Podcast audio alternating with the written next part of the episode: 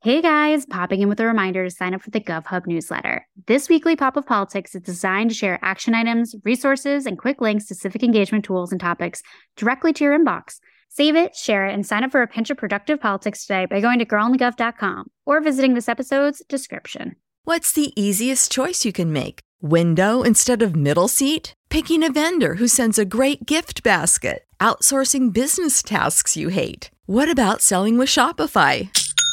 Whether you're selling a little or a lot, Shopify helps you do your thing, however you cha-ching. Shopify is the global commerce platform that helps you sell at every stage of your business. From the launch your online shop stage to the first real life store stage, all the way to the did we just hit a million orders stage. Shopify's there to help you grow. Whether you're selling scented soap or offering outdoor outfits, Shopify helps you sell. Wherever and whatever you're selling, Shopify's got you covered. Sign up for a $1 per month trial period at shopify.com slash try. Go to shopify.com slash try now to grow your business, no matter what stage you're in. Shopify.com slash try.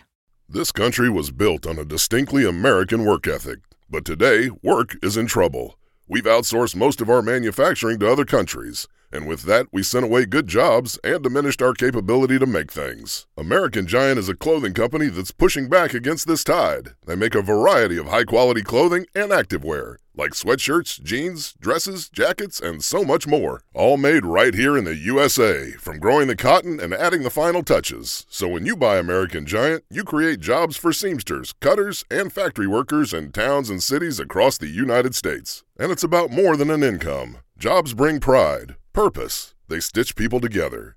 If all that sounds good to you, visit American-Giant.com and get 20% off your first order when you use code STAPLE20 at checkout. That's 20% off your first order at American-Giant.com with promo code STAPLE20.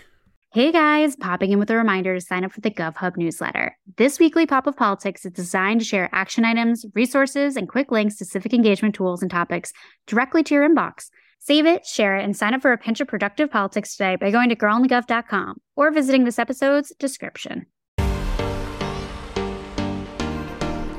Welcome to Girl on the Gov, the podcast, breaking down politics as we know it and removing all the bullshit. Because politics needed a rebrand.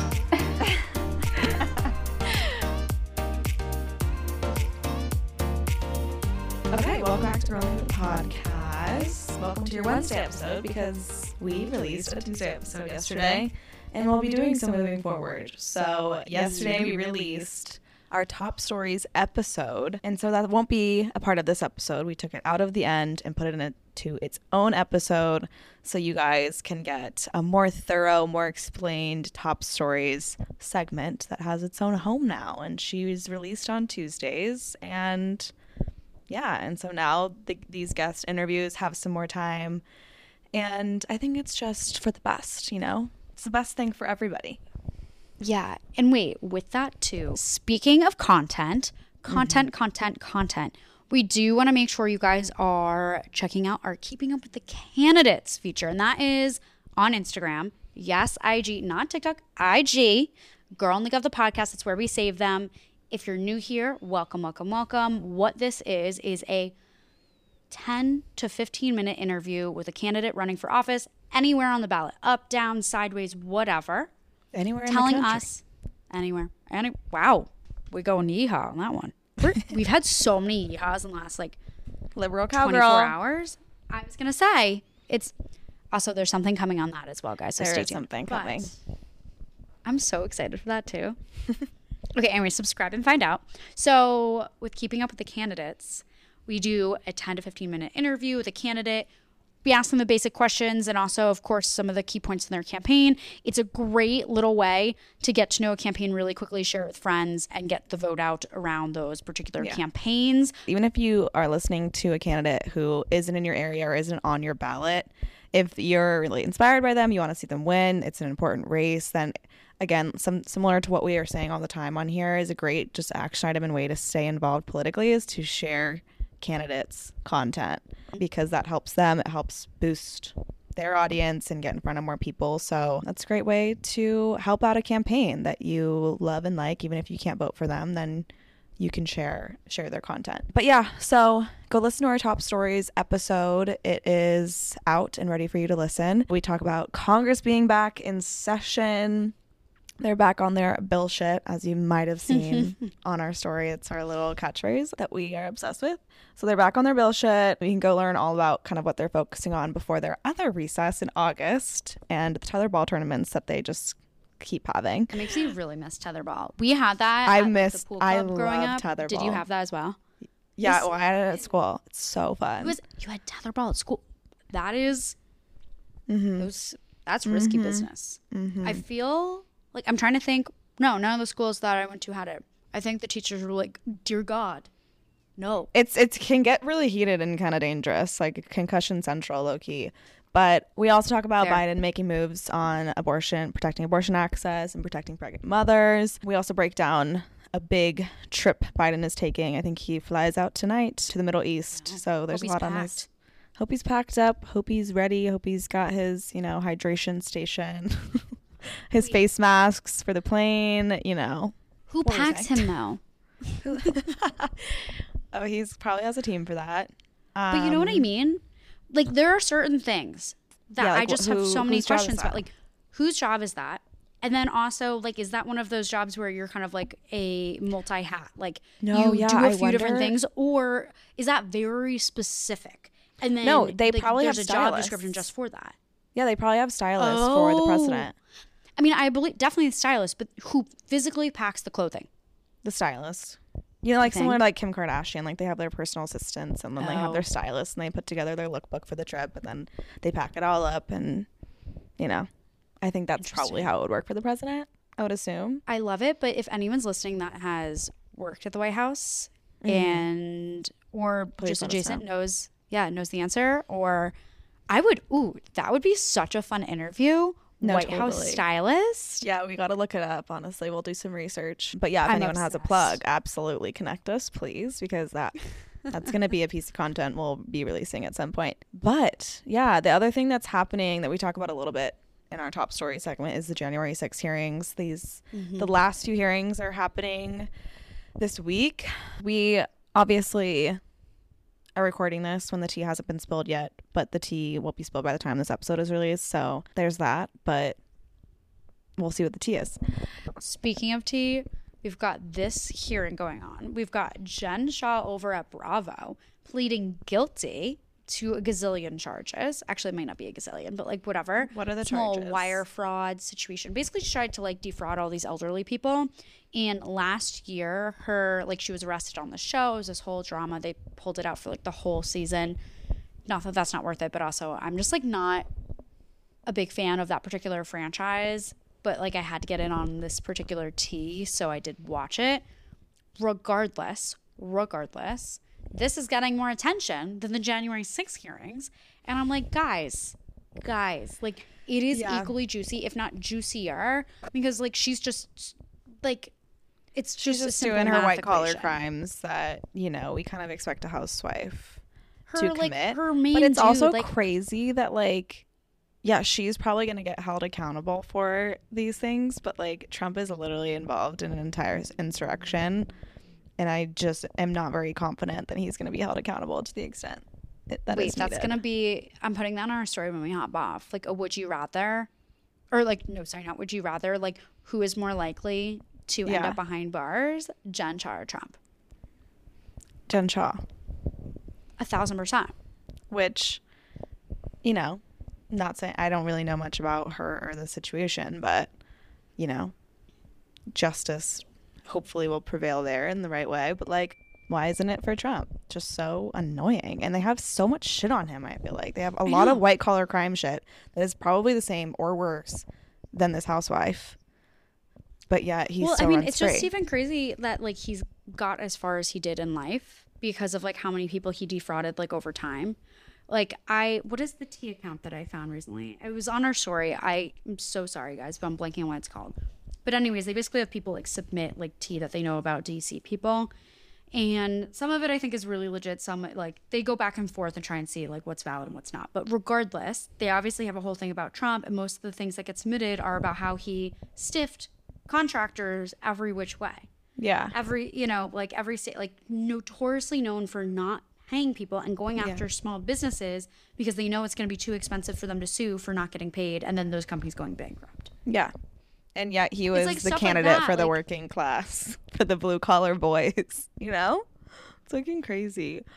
But other thing that's crazy that's come out, I believe today or yesterday, was that there's a poll New York Times did, by the way, which is like a liberal news organization, came out with this poll that 64% of Democrats, not even including like independents or even total voters and conservatives, want somebody other than Joe Biden to represent the Democratic Party in 2024. So that's a that crazy does not fucking number. me It doesn't like in this situation, but it does when you look at just like history. Like an incumbent does not Oh, fucking yeah. lose this bad. Like this is bad. what is this Um, like jimmy carter status I don't know. Yeah, I don't know. But i like wonder what those numbers are you, yeah, like Or what? usually it's the you know I guess like Trump. Tr- that's why Trump's loss was so crazy is because like even though a lot of people didn't like him, like the president in power is always usually always wins the second term. And so it's just crazy that there might be a shift here happening just across the board that like no, like if we don't like you, like you're, you're out. One of the biggest concerns in that poll was like the age, Mm, which i think is so fair which is totally So fair. fair. Totally fair. And there's definitely things on his docket that he's done good that he's not getting the acknowledgement for. And then the other thing that like we kind of talk about too in the top stories, like things like gas prices and stuff like that is always thrown on the president, but it's so much bigger than that. And it really comes down to this like the corporate greed and everything. But like there's so much that happens in the world that's just like blamed on the president that has nothing to do with them. Yeah. And the fact that we just went through like a global pandemic and now like a recession is looming and it's like that's not that's not Biden's fault. Like that's that's also a global recession that's looming. It's not just an American one. So it's just like there's so much that's poured onto the president that's not completely accurate. But at the same time, I would I would also like to see some fresh blood in in the White House. And there are some great would pick, options. A woman for sure. Yeah. Well, there's there's some does integrated Yeah. in that. Like, I've definitely got a small circle in mind that I'd be like, hmm, like Stacey Abrams. I'm looking directly at you. Directly. But like, like she's definitely not the only one I'm thinking of. But I just, I haven't Yeah. come to a distinct conclusion. Is all I can say. there is just like a lot about 2024 i'm really excited to see i'm really scared but i'm excited at the same time But, it's so but, but, interesting. but, but, but, but, but, but we need to use that right now as a reminder that what happens in 2022, aka these midterm elections, is going to largely dictate what happens in 2024. Largely. So if you're listening to us and you're like, oh my gosh, yeah, me too, I'm excited, and you're gonna like sit out this election, or you know friends that are going to too, no, no, no, no, no, no, no, no, no, no, you're gonna go to girlonthegov.com slash vote, and you're gonna check your registration. You're gonna send it to your friends. You're gonna make sure you're registered to vote. Make sure everyone you know. I, I mean, And dogs don't count, so don't try and do that. You might know a dog, but don't register a dog. Biggie deserves a vote more than a lot of people. Yeah, yeah, yeah, yeah, yeah. And Howard And, And Howard and Smalls. Smalls, of course. doing Um, God's woof work. I know they deserve they deserve a voice, you know. like you know, having the streets paw print. paved and you know the park rules like affect their lives. Like, why don't they have a say? so, but the yes, go register to vote, check your registration, send it to your friends, and pledge to vote. You can do that on our website at girlonthegov.com slash vote. And then the other thing I just wanted to address before we get into our episode with this guest is the pregnant woman who cited the Roe reversal to fight a carpool lane ticket, saying that her fetus counts as a passenger. And while this is just like iconic in a headline alone, it's actually really interesting to think about and how like there's a lot of just shit that like can backfire with this Roe reversal of having fetuses count as people. But like people filing fetuses as like dependents on their tax return, like you never They know. Like they, They should. should. And there's I think there's a lot that can be done here. We'll start brainstorming of other other ways to to use this um, strategy that this brave iconic woman in Texas did. Icon. But don't forget to sign up for our brand ambassador program. There's no requirements. There's resume boosters, political networking opportunities, and just a community of like-minded political women who want to continue the conversation and have impact. So you can go sign up at girlonthegov.com. and go to our brand ambassador page and learn all about it. You can sign up as well. And yeah, it's pretty easy. And you can just slide on in and, and join the community. There's a lot of exciting stuff happening. Subscribe, rate, review on Apple Podcasts. Apple. Apple? Wow, it really came out. Apple. Anyways, subscribe, rate, review. It really helps us grow, so we really appreciate it. Spotify, make sure you're following us there. We know a lot of you guys love Apple, but we want to make sure Spotify gets some love too. So don't forget about it. YouTube, you get to see our faces. Well, you really get to see me having incredibly bad ADHD and Maddie actually sitting still for like the entire episode. So if you want to just like check it out, subscribe, whatnot, head on over there. And of course, follow us on both of our Instagrams, Girl on the Govs, one with all the action items, Girl on the Gov, the podcast, one with our faces and commentary and all the guests. So you get two for one kind of situation. TikTok, Girl on the Gov as well. Girl on the Girlonthegov.com slash vote. When you want to register to vote, check your registration, pledge to vote, request absentee ballot. And, and, and, and, and, and, I do want to give a shout out to one of my favorite brands, aka one of our favorite brands, which is an overnight oats company that I literally found on an Instagram deep dive and then had and then I'm obsessed with. And it's called Spoonful. Anyways, they gave us a really awesome code for 20% off your order. So, girl and gov, all caps, when you check out, and that gives you 20% off. And FYI, my favorite flavor is the cinnamon apple one. So you definitely want to go and match with me because twinsies. I love overnight oats, and I still need to get an order of of spoonful. But I make overnight oats almost every day at home. They're but I would so love good. to try some some other flavors because mine's pretty basic. But yeah, go get Also, your it's overnight just, like, oats. One of those things where I feel like sometimes the sugar ratio is just like so off, like it's too sweet mm-hmm. or it's too dry, and then they just get it, they get it right. They mm-hmm. Get it fucking right, and the branding's really cute too. So I know when for I make it, I always like make it too dry, but I just like pour more coconut milk in mine to like make it all nice and the right texture. yeah, like it's really hard to actually get the right ratio, yeah, with the milk. So, but anyways, that aside, we'll get into our episode. We have a repeat guest, Kevin on Samantha. Woo! Do you want to give him Oh, his, his intro? I am honored to do so. So, you guys might recall Ben Sheehan. He is a former award winning executive producer at Funny or Die. He also founded OMG WTF and has a really great book on, you guessed it, the Constitution. How it works, it's spoken in, I don't know, not English from a gazillion years ago. It's Mm-hmm. made super easy to understand and breaks everything down. So, we actually There's also had one on the for show. kids. Oh my God, yes, yes, There's yes, yes. So if you for have kids, any if you have little kids. ones, or maybe you're about to be a godparent, or, Or I don't an know, auntie? All the things, all the things. There's some little Get kid the that is civic adjacent learning to your going life early. We love it. in your life. Exactly. But for this episode, we talk with Ben about something very important, and that is Moore versus Harper, which is a case that the Supreme Court just decided to take up for next session. And it is dealing with elections, specifically presidential elections, and so much more. So we get into it. I'm not going to steal the thunder. I'm not. I'm going to let you hear the explanation from Ben because it's just so much better than I could ever do. It's hilarious and it's also just freaking spot on. So mm-hmm.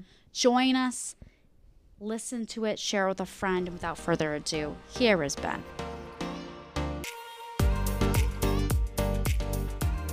All right, well, we are so excited to have you back. Loved episode one. So, also for anyone listening, episode one, go check it out. Like, why have you not listened to it yet? This is a great time to get some. episode too. Is most evergreen, not to like pull out a word from PR 101, but evergreen topics ever, aka understanding, I don't know, the Constitution, which is every person's argument for everything, right and wrong. So just those basics, just a few things there. But nonetheless, we're going to jump right in because we have so much to talk about, so much to define. And one of those things is independent state legislator. I literally can never say that word. Legislature. There we go. Okay, I finally got the ending on that. Theory. What on earth is that? We'll just get right into it. I'll jump right in. So it's an idea that is actually pretty new. It stems from a 2000 court case, famous one, Bush v. Gore. And in a, his opinion, William Rehnquist, who was the Chief Justice at the time, kind of made this throwaway, like in passing reference to, well, state courts don't have as much power as state legislatures when it comes to election laws because the Constitution says specifically state legislatures in Article 1, Section 4. And this didn't really get a lot of pickup at the time. And then 15 years later, there was a case in Arizona over Arizona's redistricting commission for redrawing the congressional lines. And the argument was that there couldn't be an independent redistricting commission because the Constitution doesn't mention that specifically. It just says state legislature. And then again in 2020, there were in Pennsylvania over the the contest, or I should say, the controversy. The Republican Party in Pennsylvania was mad that the Republican or the Democratic Secretary of State extended the deadlines for I think mail-in ballots or by, by, a couple days due to due to COVID, and the argument was, well, she doesn't have the power to do that because she's not a legislature. So it's really only three times or so in the last 20 years, but it's become this, I, I I'll say radical idea of a very literal interpretation in, from two parts of the Constitution that mentioned the word legislature. So the debate is really over does the word legislature in the Constitution just mean that singular branch of government can act completely as it wants when it comes to setting rules for federal elections, or does a state's constitution and their governor and their courts also apply? That is yeah. really interesting, especially because it's like, well, if, if like those don't matter, like what's the point of even having them, right? It's like kind of the question of like, is it just a show? Like, is this yeah. a stage with some political theater? We've just built these systems for like no reason. I, I guess Very the question confusing. too becomes like, yeah, like so confusing, so confusing. I mean, I feel like that's a lot of things like constitutional, where everyone sort of has like a opinion always. and interpretation. There's always something to it, but is there a specific person, entity that's really like grabbed onto this theory and be like, mm, this this is what we think, this is the vibe, like we're rolling with it. Well, and also, sorry, in- can we also get some color context as to like really what we're seeing right now and like why this, why we're even talking about this? You know? Sure. That's so there's a there's a case that the Supreme Court has decided to hear called Moore versus Harper, which is over in North Carolina. The the district lines were struck down by the the state's courts as unfair. And the person suing is the Speaker of the House of Representatives in North Carolina, saying, well, the court shouldn't have any say because the Constitution specifically says the legislature mm. gets to decide the times, places, and manner of elections for representatives. So it doesn't say the state courts, it doesn't say the governor, it doesn't say a state's constitution, it just says the legislature. And again, this is this is kind of it's almost like comical. It's like a comical literal reading into something because for hundreds of years it wasn't controversial that a state court could strike down a, a map or a governor could veto a map or a state legislature had to follow its own constitution. The Constitution is very short. It's less than 8,000 words. There's not a ton. I mean, it's dense, but there's not everything isn't in there.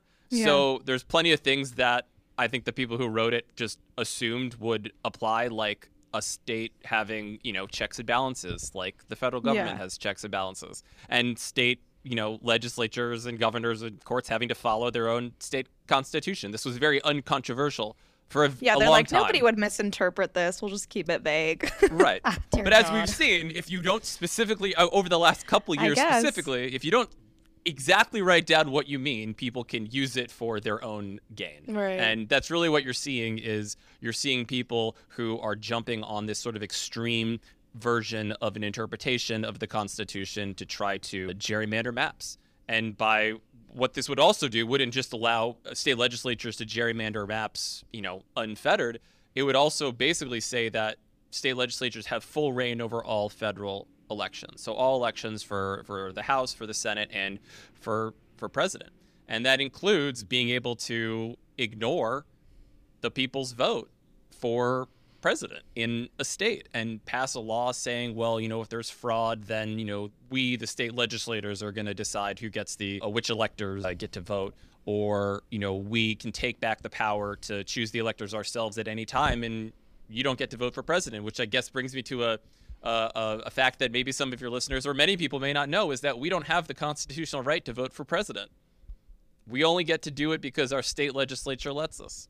And for a hundred years, for the first hundred years of the country, in a number of states, people didn't vote for president. The state legislature just chose the electors, and the electors Wow. voted for president. So it's only been since 1880 that every state has had a popular vote in the state as a way to choose the electors. So we don't have the constitutional right to vote for president. That actually was reiterated in Bush v. Gore. So we've all sort of assumed we have this right that we don't have. And Wow. if Moore v. Harper gets decided in a certain way that upholds the state legislature theory, that will be a very rude awakening for a lot of people because state legislatures would just be able to pick electors themselves, ignoring, again, ignoring their own state constitution, ignoring the other branches in their state government. Wow. Well, rude awakenings have been happening a lot lately, and hopefully people are going to be more proactive. I don't know what we could hope. But speaking of all of this, does this spark a constitutional crisis? And on that conversation, can you also explain really what a constitutional crisis is and you know what what what is it? Help. SOS. Sure. SOS. So yeah, I mean, it feels like every day we lo- open our phone and look at Twitter or look at the news and see something about a constitutional crisis. It feels like one of those words that's thrown around all the time. But it does feel like a boy that cried wolf situation where this this actually would be a crisis because it would completely upend how we've thought of elections for hundreds of years. It's it, it, a constitutional crisis is basically a debate over something that is unclear in the Constitution. It's not specifically said, or the interpretation is unclear, and and it's never happened before, and so we don't know what how how it would go, how this would unfold. So you know there are there have been constitutional crises in our history. It's not the it's not the first time this has happened. In 1876, the presidential election was down to the wire, and there were the the guy winning was up by 19 electoral votes, and there were three states that were delayed, and there were controversies over the votes in those states, and then all the electors came in and went to the basically went to the other guy, and he won by one electoral vote. And the the loser was a guy named Samuel Tilden. His supporters threw a shit show, and they threatened to like have a parallel inauguration and ignore the somebody like went and shot at the the guy who won was Rutherford B. Hayes. Somebody went and shot at his house in Ohio, tried to assassinate him. They threatened to have parallel, literally parallel inaugurations on March 4th, which was the old inauguration day. And so it was a constitutional crisis. And so this group of 15 representatives, senators, and Supreme Court justices ended up giving the votes to Rutherford B. Hayes. Sadly, in exchange for his promising to remove federal troops from the South, and that was basically the touching off the era of Jim Crow and the end of, of Reconstruction. But that's an example of something that they didn't know how to handle. And so they ended up passing this law 10 years later called the Electoral Count Act that was supposed to clearly say what happens if multiple slates of electors come in from a state, which is the legitimate one, or what happens if uh, a state is late in delivering their electors. How should Congress count them? And the irony is that the, that law itself is very unclear and hard to interpret and it contains a paragraph that's like 300 words long that people have varying interpretations of. So the the law that was passed to solve a constitutional crisis is now creating a constitutional crisis of its own. Oh, Oy so and that's what ha- and that's what the debate was you know on January 6th was you know does the vice mm. president in this law have the power to throw out electoral votes almost everyone said no they just sort of oversee the counting like the job's already been finished by the by the states but Yeah. it's a long way of saying that a constitutional crisis, constitutional crisis ha- has happened before. It's basically what happens when something is unclear in the Constitution. No one's really sure how it is supposed to is supposed to go.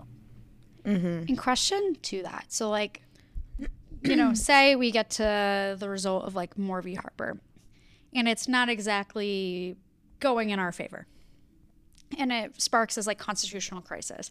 Who resolves that? Like, are there specific branches of government, specific people? Like I know you were just saying, like Supreme Court and some legislators came together and you know came up with sort of like a law and also what seems like a compromise, if you will. Like, who would be spearheading that, and then does anyone then oversee the spearheaders of that, for lack of better terms? Well, I don't know if the the sad thing is I don't know if it would necessarily spark a constitutional crisis because if the Supreme the Supreme Court's job is to interpret the Constitution, right? That's their that's literally their job. They get to review things and say, well, you know, this Constitution recognizes these rights, it doesn't recognize these rights. Uh, this is what it actually says. So they're the, the the grand interpreters of the Constitution. If they look at it and say, you know, we we've thought about this and we've had some cases that have tangentially touched on this idea, but we really believe that it specifically says in Article 2, Section 1 the legislature uh, gets to decide how electors are appointed, and in Article 1, Section 4, it says the state's legislature gets to decide the times, places, and manner of our elections. So we think that means the independent state, the, the, the body itself, the branch of government, and not the Constitution, not the governor, not the courts.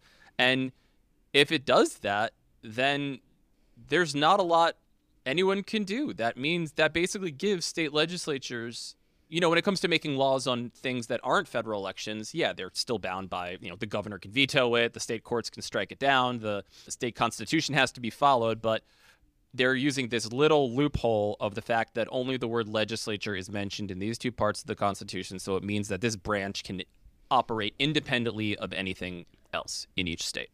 So that would, I you know, I don't know if it would spark a constitutional crisis because it's pretty clear what would happen is that states would be able to have this incredible power, this mm-hmm. unchecked power in this one specific area. And it means that elections for president, it means that election rules in each state are now entirely dependent on a legislature, which, you know, we're dancing around the, the sad reality, but in most states is gerrymandered.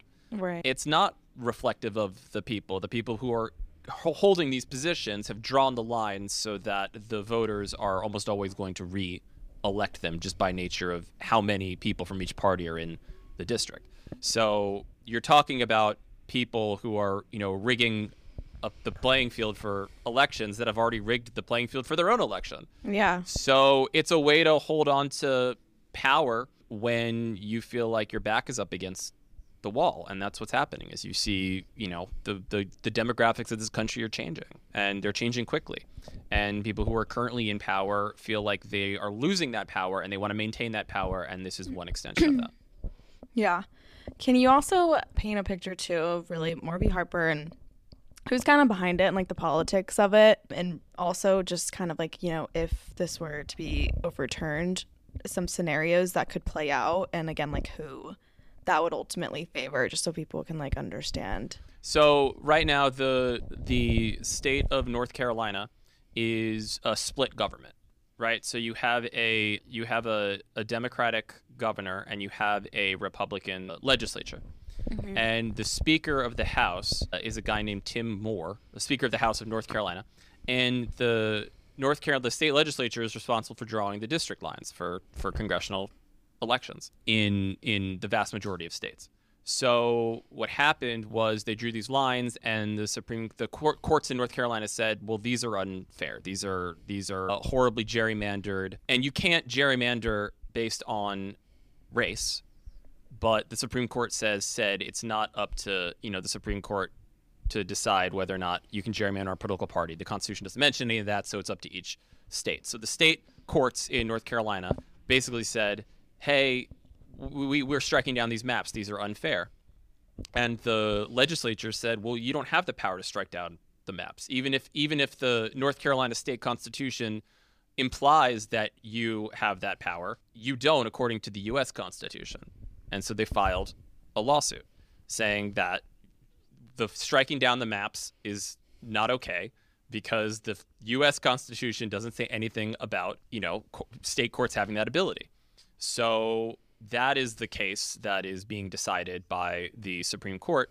And even though it's specifically a gerrymandering case, if it ruled that legislatures have the power, unchecked and independent, to regulate federal elections, then that also applies to presidential elections because the same, you know, wording in the Constitution for congressional elections is the same for presidential. It says the state legislature, the state legislature. So that's the that's the reality of it. So even though it's a gerrymandering case specific to a single state, how it gets decided if the court upholds this independent state, it's, it's the same thing for which has happened in uh, with the gun case in New York, right? It's like that case had to do specifically with New York's own laws, but California has similar laws, Maryland has similar laws, and you see a domino effect where that law was struck down as unconstitutional. And so now I was just at my town hall, my city council here in, in Pasadena, and the chief of police got up there and was like, look, thanks to the Supreme Court, you know, last year in this county, we had 3,300 applications granted for concealed carry permits.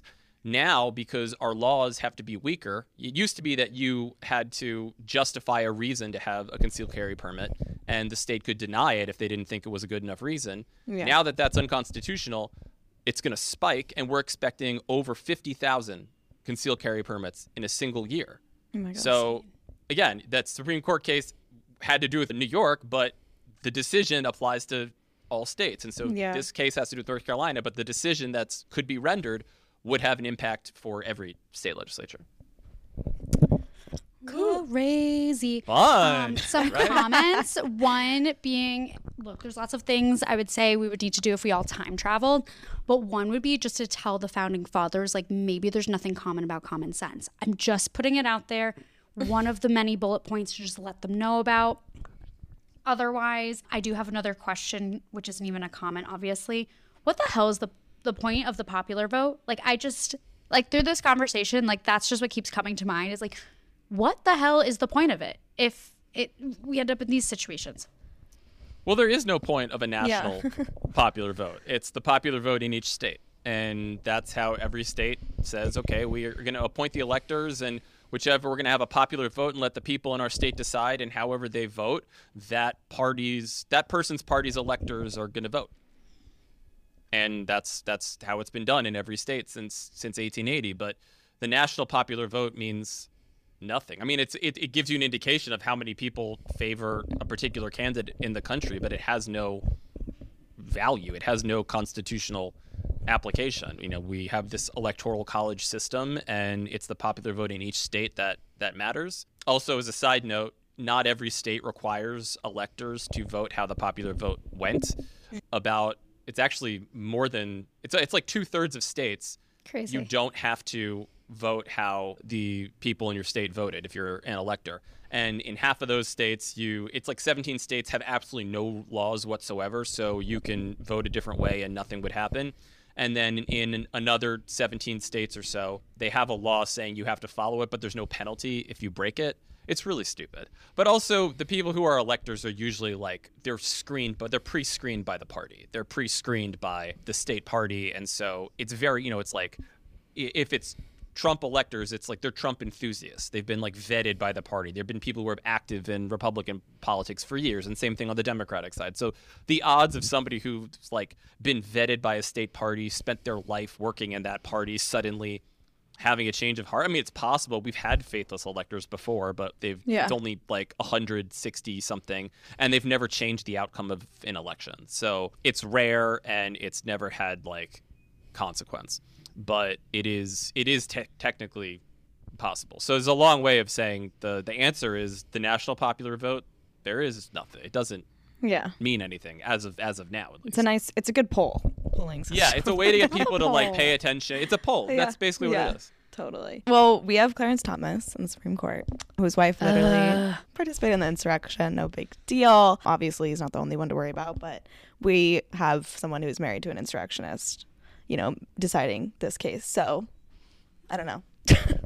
I think I answered Your own question, is how will how will he how do you think he's Yeah. going to impact the decision? Well, keep in mind that whenever the Supreme Court hears a case, it, you have to have four justices vote to hear it. So mm-hmm. in the past, maybe there have been cases that haven't had the full support of four justices to hear it, but this one did, and I think that's a reflection of who's on the Supreme Court now. Clarence Thomas was one of in 2000, you know, supported this idea of sort of independent state legislatures, and he supported it again in 2015 and in 2020. So he's he's been you know on this, on this. train for for a while, but I, I I think it's pretty obvious how he's gonna vote. It, He's he's told us how he's gonna Yeah. vote. The question is, what are the other justices going to do? And I think there's a pretty good indication that Samuel Alito will also support this independent state legislature theory. I think there's a very good chance that Neil Gorsuch also supports the independent state legislature theory because they've effect they've basically told us that they already support it. Brett Kavanaugh probably, I don't know, but likely the swing vote would be Amy Coney Barrett. That's wild. I'm guessing because it, John. John Roberts hasn't s- s- endorsed this specifically, and and I I don't think that he would go along with it. If you're my own personal opinion, but I do think that the deciding vote would be Amy Coney Barrett because she hasn't gone on the record and said what she what she thinks. They seem to be all all good buddies, though. You, you know. Buddy, buddy. Well, they I mean, together. They do pray together. That's right. You you never know. Like there are there times where justices have surprised me. Yeah, I mean, I I wouldn't have seen you know Neil Gorsuch being the author of the opinion, you know, protecting trans people from being you know fired at work. That that wouldn't have been the top. Uh, he wouldn't be the justice that came to mind first. I'm glad Yeah. he did. I mean, he said he was you know you know he's definitely been a little bit more independent. He's very conservative, but he's definitely had a couple examples where he's been a little bit more independent minded. But he's pretty clear on this case where he stands. So you never know. I, I, I- definitely don't think it bodes well. I think that it, it's certainly my guess would be a 5 4 decision in favor of this. But the question is it, would they fully embrace the independent state legislature theory? Would there be caveats? Is there a chance the person who filed the case could drop it? Uh, probably not at this at this point. You know, he's kind of a he's kind of a true believer. He's a long time a state representative in North Carolina. He's now the speaker of the North Carolina House. He's got higher political aspirations. I think he sees this as like his, you know, calling card, notch on his belt for Yeah. higher office and street cred. So, I, I, I'm, I'm pretty worried. I, I got to be honest with you that, uh, you know, five people could throw out, you know, centuries of presidential and, and congressional election precedent and just Yeah. let a single branch of government be totally unfettered. But we have to plan for that. You know, and it, Yeah. it's not that's not even like a, a a conservative liberal Democrat Republican thing. Like there are plenty of conservative scholars who have thought this idea was stupid for many many years. Like this is a pretty recent, almost comically literal interpretation of the word legislature, and I, I think it just we have to do educated as as much education as possible, letting people know like what is actually at stake, and also giving people action items. Because here's the thing: almost every single state legislature is on the ballot this year. Almost every mm-hmm. single state legislator. That's eighty nine percent of all state legislative chambers. So eighty eight of our 99 state legislative chambers because Nebraska only has one. They're the lone state with only they just have a Senate. They don't have a House. So there's 99 state legislative. They're doing their own thing. I think it's cool. Um, they I'll say one they yeah, and they also have a different way of you know appointing the electors. It's like the winner of the state gets two electors to the two senators, and then the winner of each congressional district gets one. That's how Maine does it. So Nebraska's kind of doing its own doing its own thing, which is cool. But I do think that there has to be a mass education of what this case means and a mass understanding that this year is the last chance to make changes because the people who are elected to state legislatures across the country 84% of all individual state legislators are on the ballot this year. Those are the people who suddenly in a year could have the power to completely change how elections are run in their state. And so, you know, you're going to be fighting uphill in a lot of states. You're fighting gerrymandering, gerrymandered legislatures, but also these are races that very few people pay attention to. Yeah. The turn, the turn. Yeah, go ahead. Oh, sorry. I just I have a different like way to take this really fast. I'm just super curious, like your thoughts about really what's been happening in the Supreme Court. Obviously, there's been more, you know, from Roe and on in recent weeks of just kind of some insane, not only rulings but also just kind of conversations coming out of the Supreme Court of you know their plans. And i'm just curious of what your thoughts like what's going on? Like what's going on in the supreme court? And has this been like decades of work that's finally coming to fruition of like you know kind of a almost conservative attack on certain rights and you know the way we see democracy like what are really like your thoughts it could be even your personal opinions of what you see going on but like what do you think is happening Well, to be honest, I mean, and not to give Donald Trump any any Yeah. credit, but he said he was going to appoint conservative justices to overturn Roe v. Wade, and he did. And he said he was going to put conservatives on the Supreme Court who would be very, very conservative in their rulings, and he did. And I think a lot of people, you know, who, and I'm not sitting here to place blame, but anyone in, you know, Pennsylvania, Michigan, and Wisconsin who went, mm, I don't really like Hillary Clinton. You know, she's, you know, I, she doesn't excite me, and I'm just going to stay home. Like, you, you kind of did this. You know, Yeah. you, you kind of did Fact. because this is all, it's not obvious the consequences of our elections immediately. And by, with, with him winning the presidency, he got to appoint three justices. And that fundamentally changed the balance of the court, not just temporarily, but for a, a, a long time. These are Yeah. not old people that are going to die soon. These are young, you know, young, young-ish by by Supreme Court justice standards, young-ish people who will be on the court a long time, and you fundamentally change the balance of the court. And again, we talk a lot about how justices are going to rule, but having people on the court fundamentally changes what cases the court takes up. So now that you have four justices who are in lockstep and can choose Who Trump chose. cases, right? That's who. Three- Like the fact that it's Trump chose these people, like should be scary enough. You know that. Right. Who So you just need one, you know, one justice, you know, assuming they're all going to vote in lockstep, which they don't always, by the way. I mean, you look at the numbers and it, and there is definitely more disagreement among Supreme Court justices this that you would specific court. this specific court. I mean, there are a lot of time. You know, there it's only. I mean, if you want to get like technical about it, it's only been like 13% of cases in the last term that was a six-three like partisan divide. But what 13% are those cases? Yeah, You know, and I also feel like this court is really feeling like an unprecedented court too. Like, Well, this one, yeah, this this particular term, I think someone I, I don't remember who, but there was an article I was reading that did a evaluation of how this of this Supreme Court stands, and it's like the most conservative term in a hundred something years. yeah. I mean, and as really, a body really- that's supposed to be kind of, you know, the non-political body, it just seems like Right. they have such an agenda that Right. Wait, also speaking of like that agenda and them being on, you know, the bench for literal like time immemorial, so like Botox doesn't even help anymore. Like, what are your thoughts on term limits? I know that there's a rep from California that's introduced legislation previously, 2021, but obviously could still be taken up in the House in terms of it's an 18 year term limit. Like, do you think that has any legs to it? Also, 18 years still Which feels is like a pretty absurd. really long time. Like that's like literally Yeah. like how long you're paying child support for if you have a kid. Like I just why is that? I think of things like that, or like, is it how many Chipotle's is it? So this is how I do my math. But I'm just curious what your thoughts are on that. Yeah, on what I think of child support for Supreme Court justices, I feel oh, like let's see.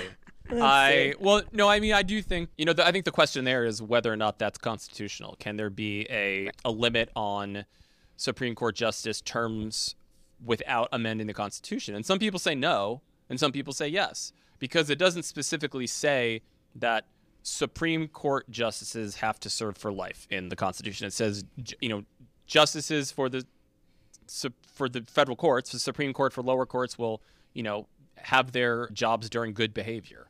And what is good behavior? They don't really specify what that means. What effectively means is either, you know, you you could get impeached and removed by, you know, impeached by the House, removed by the Senate, which has never happened to a Supreme Court justice. We've only impeached one Supreme Court justice ever, and that was, you know, uh, Samuel Chase in like 1805 or something like that. Oh, what did he do? real- uh, it's like corruption, some, something that would probably You have all be kind of quaint. I mean, I, I don't know this. I should say I I'm pretty sure it was a corruption case. I don't know the specifics of Yeah. it, but I do know that he's. We've only impeached one Supreme Court justice, and it was a very long time ago. So to expect Congress to act as a check on justice behavior, I think is being very naive. Yeah.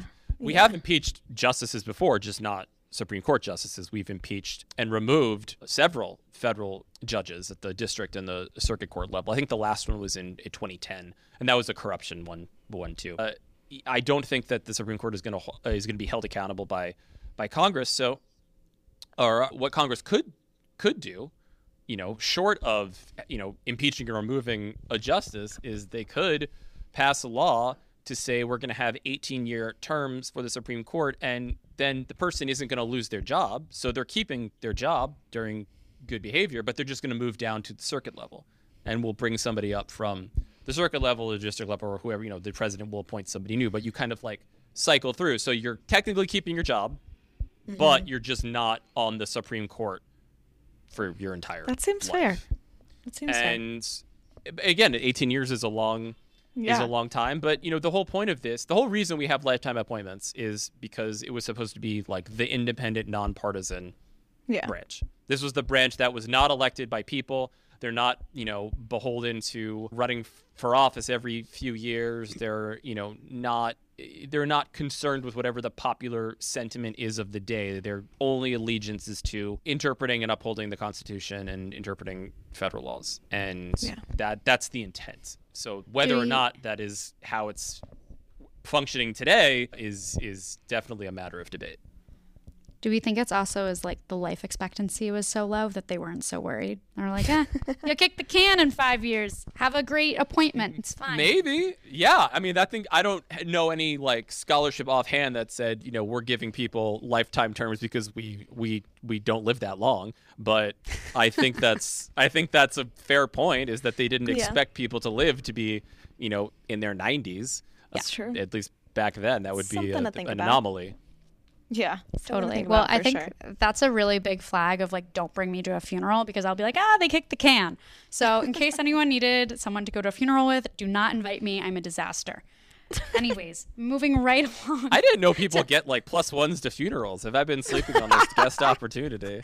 Such an interesting personality trait, Samantha. You know, so Sounds like therapy Anyways, is needed. Oh, absolutely. Absolutely. Anyone has a gift card for anytherapy.coms, LMK.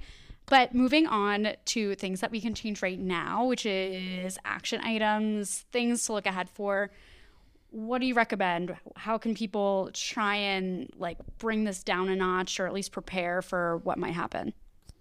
I really think the only, you know, you have to prepare for the worst.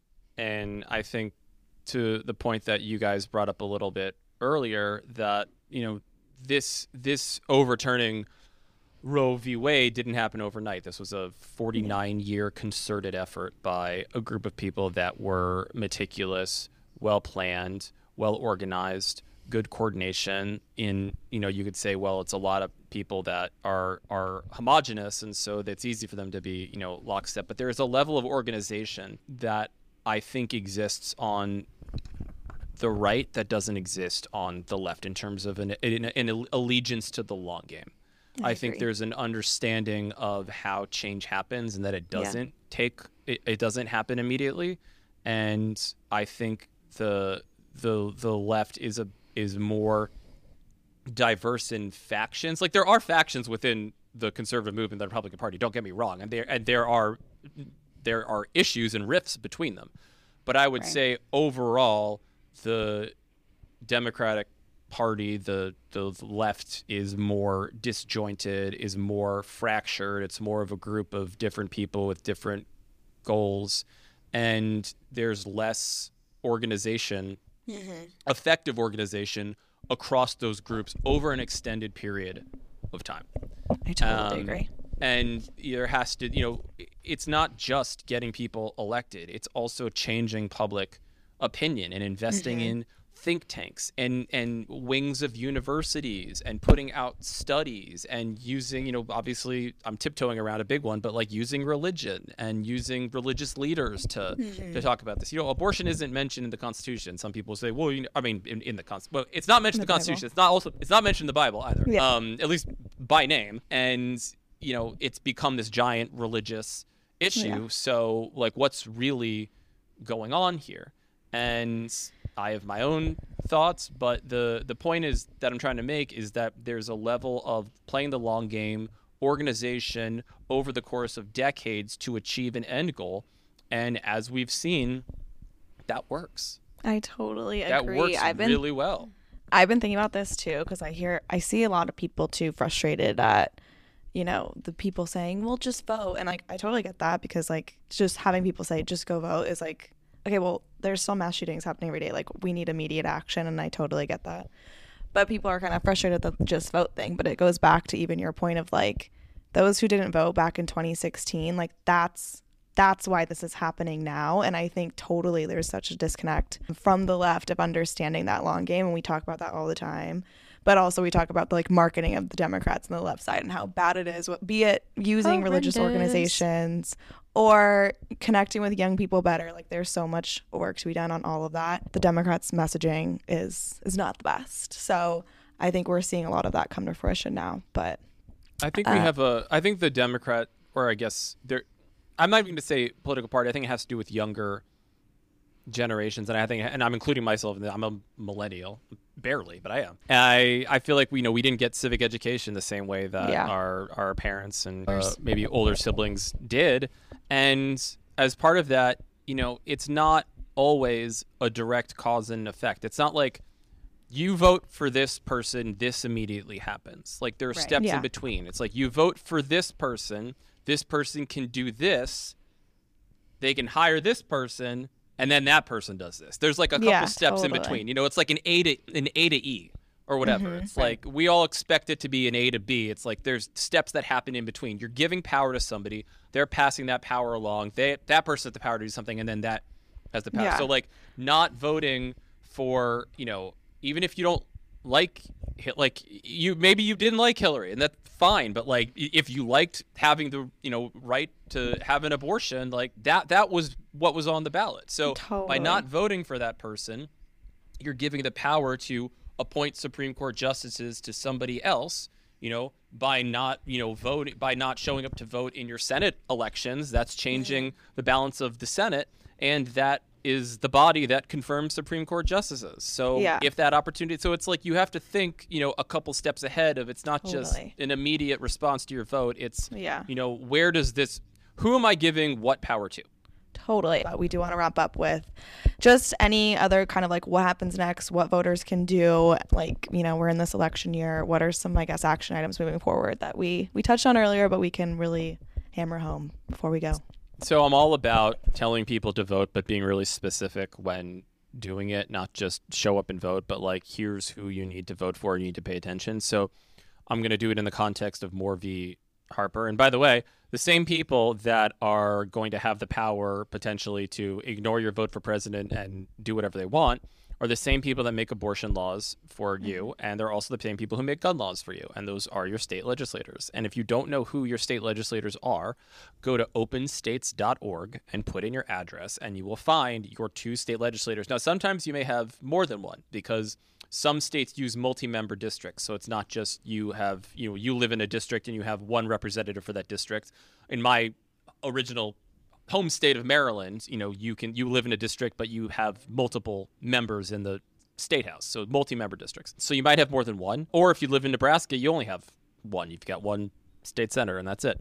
But go to openstates.org, put in your address, find out who these people are, follow them on social media, take down their contact info, know exactly where they stand on these issues, specifically guns, abortion, and, you know, allowing people, not state legislators, to choose the president, know exactly where they stand and vote accordingly. And if you live in states that have really closely divided legislatures, you know, some some legislatures are are very closely divided. One that's going to be very hotly watched this year is Michigan. Because Michigan is for the first time using a map that is not gerrymandered, is fairly drawn because they have a brand new independent redistricting commission that passed in 2018 that is now going into effect for the first time for these races. So Michigan legislature is very closely divided. It could flip from Republican to Democrat. I think it's the Minnesota Senate is very closely divided. That could flip. Arizona, even though the the map is gerrymandered, is it could could there's only one seat advantage for Republicans in both chambers. So it's like a, a, a one one seat would make the difference in the House and the Senate in Arizona. So really, the swing states pay attention to to those. If you don't live in a state that has a particularly competitive legislative race, you can just get involved in a different state's legislative race. Take take take pick a state that is that could use your help. That like a, like a Michigan, like a Minnesota, like Arizona, you know, like a Nevada. I mean, there there are a lot of states that are going to end up making the difference, and and your last chance to elect these people, I can't stress it enough, is this year. Yeah. Whoever gets elected to these uh, this office this year, that is who's going to have the power to do whatever the Supreme Court ends up allowing them to do. Yeah. And you can't make any more changes after November 2022. That's that's it. These once they take office, that's that's who has that power. So these are Yeah. offices that we always call down ballot, and I, I hate that term because it implies that they're less, Less im- powerful Yeah. when they're actually, in my opinion, more powerful because they have more of a direct impact on your life because they're Yeah. closer to your front door. Mm-hmm. Totally. Amazing advice. Thank you very much. And thank you for answering all of our questions. We have a hundred thousand more for you, but we'll we'll cap Great. it here. But thank you again. Thanks for coming on. And again, everyone listening, go listen to the first the first Benchine episode Well, because obviously, it's also very link it important. in the description. So, like, don't worry, you don't have to scroll. We'll link it, yada, yada, yada.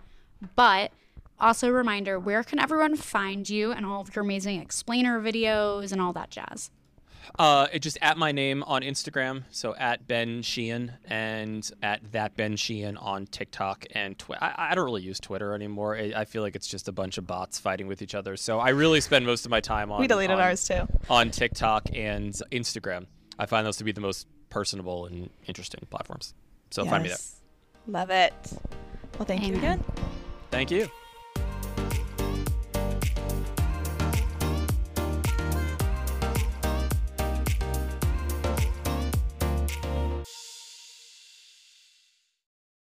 Hey guys, popping in with a reminder to sign up for the GovHub newsletter. This weekly pop of politics is designed to share action items, resources, and quick links to civic engagement tools and topics directly to your inbox. Save it, share it, and sign up for a pinch of productive politics today by going to girlonthegov.com or visiting this episode's description. Sick of being upsold at gyms? My guy, you're currently a base member. For $90 more, I can upgrade you to our Shred membership. For 130 more, you'll be a Swole member. And for just $300 more, you'll reach Sweat Platinum. At Planet Fitness, you'll get energy without the upsell. Never pushy, always free fitness training and equipment for every workout. It's fitness that fits your budget. Join Planet Fitness for just $1 down and $10 a month. Cancel anytime. Deal ends Friday, May 10th. See Home Club for details.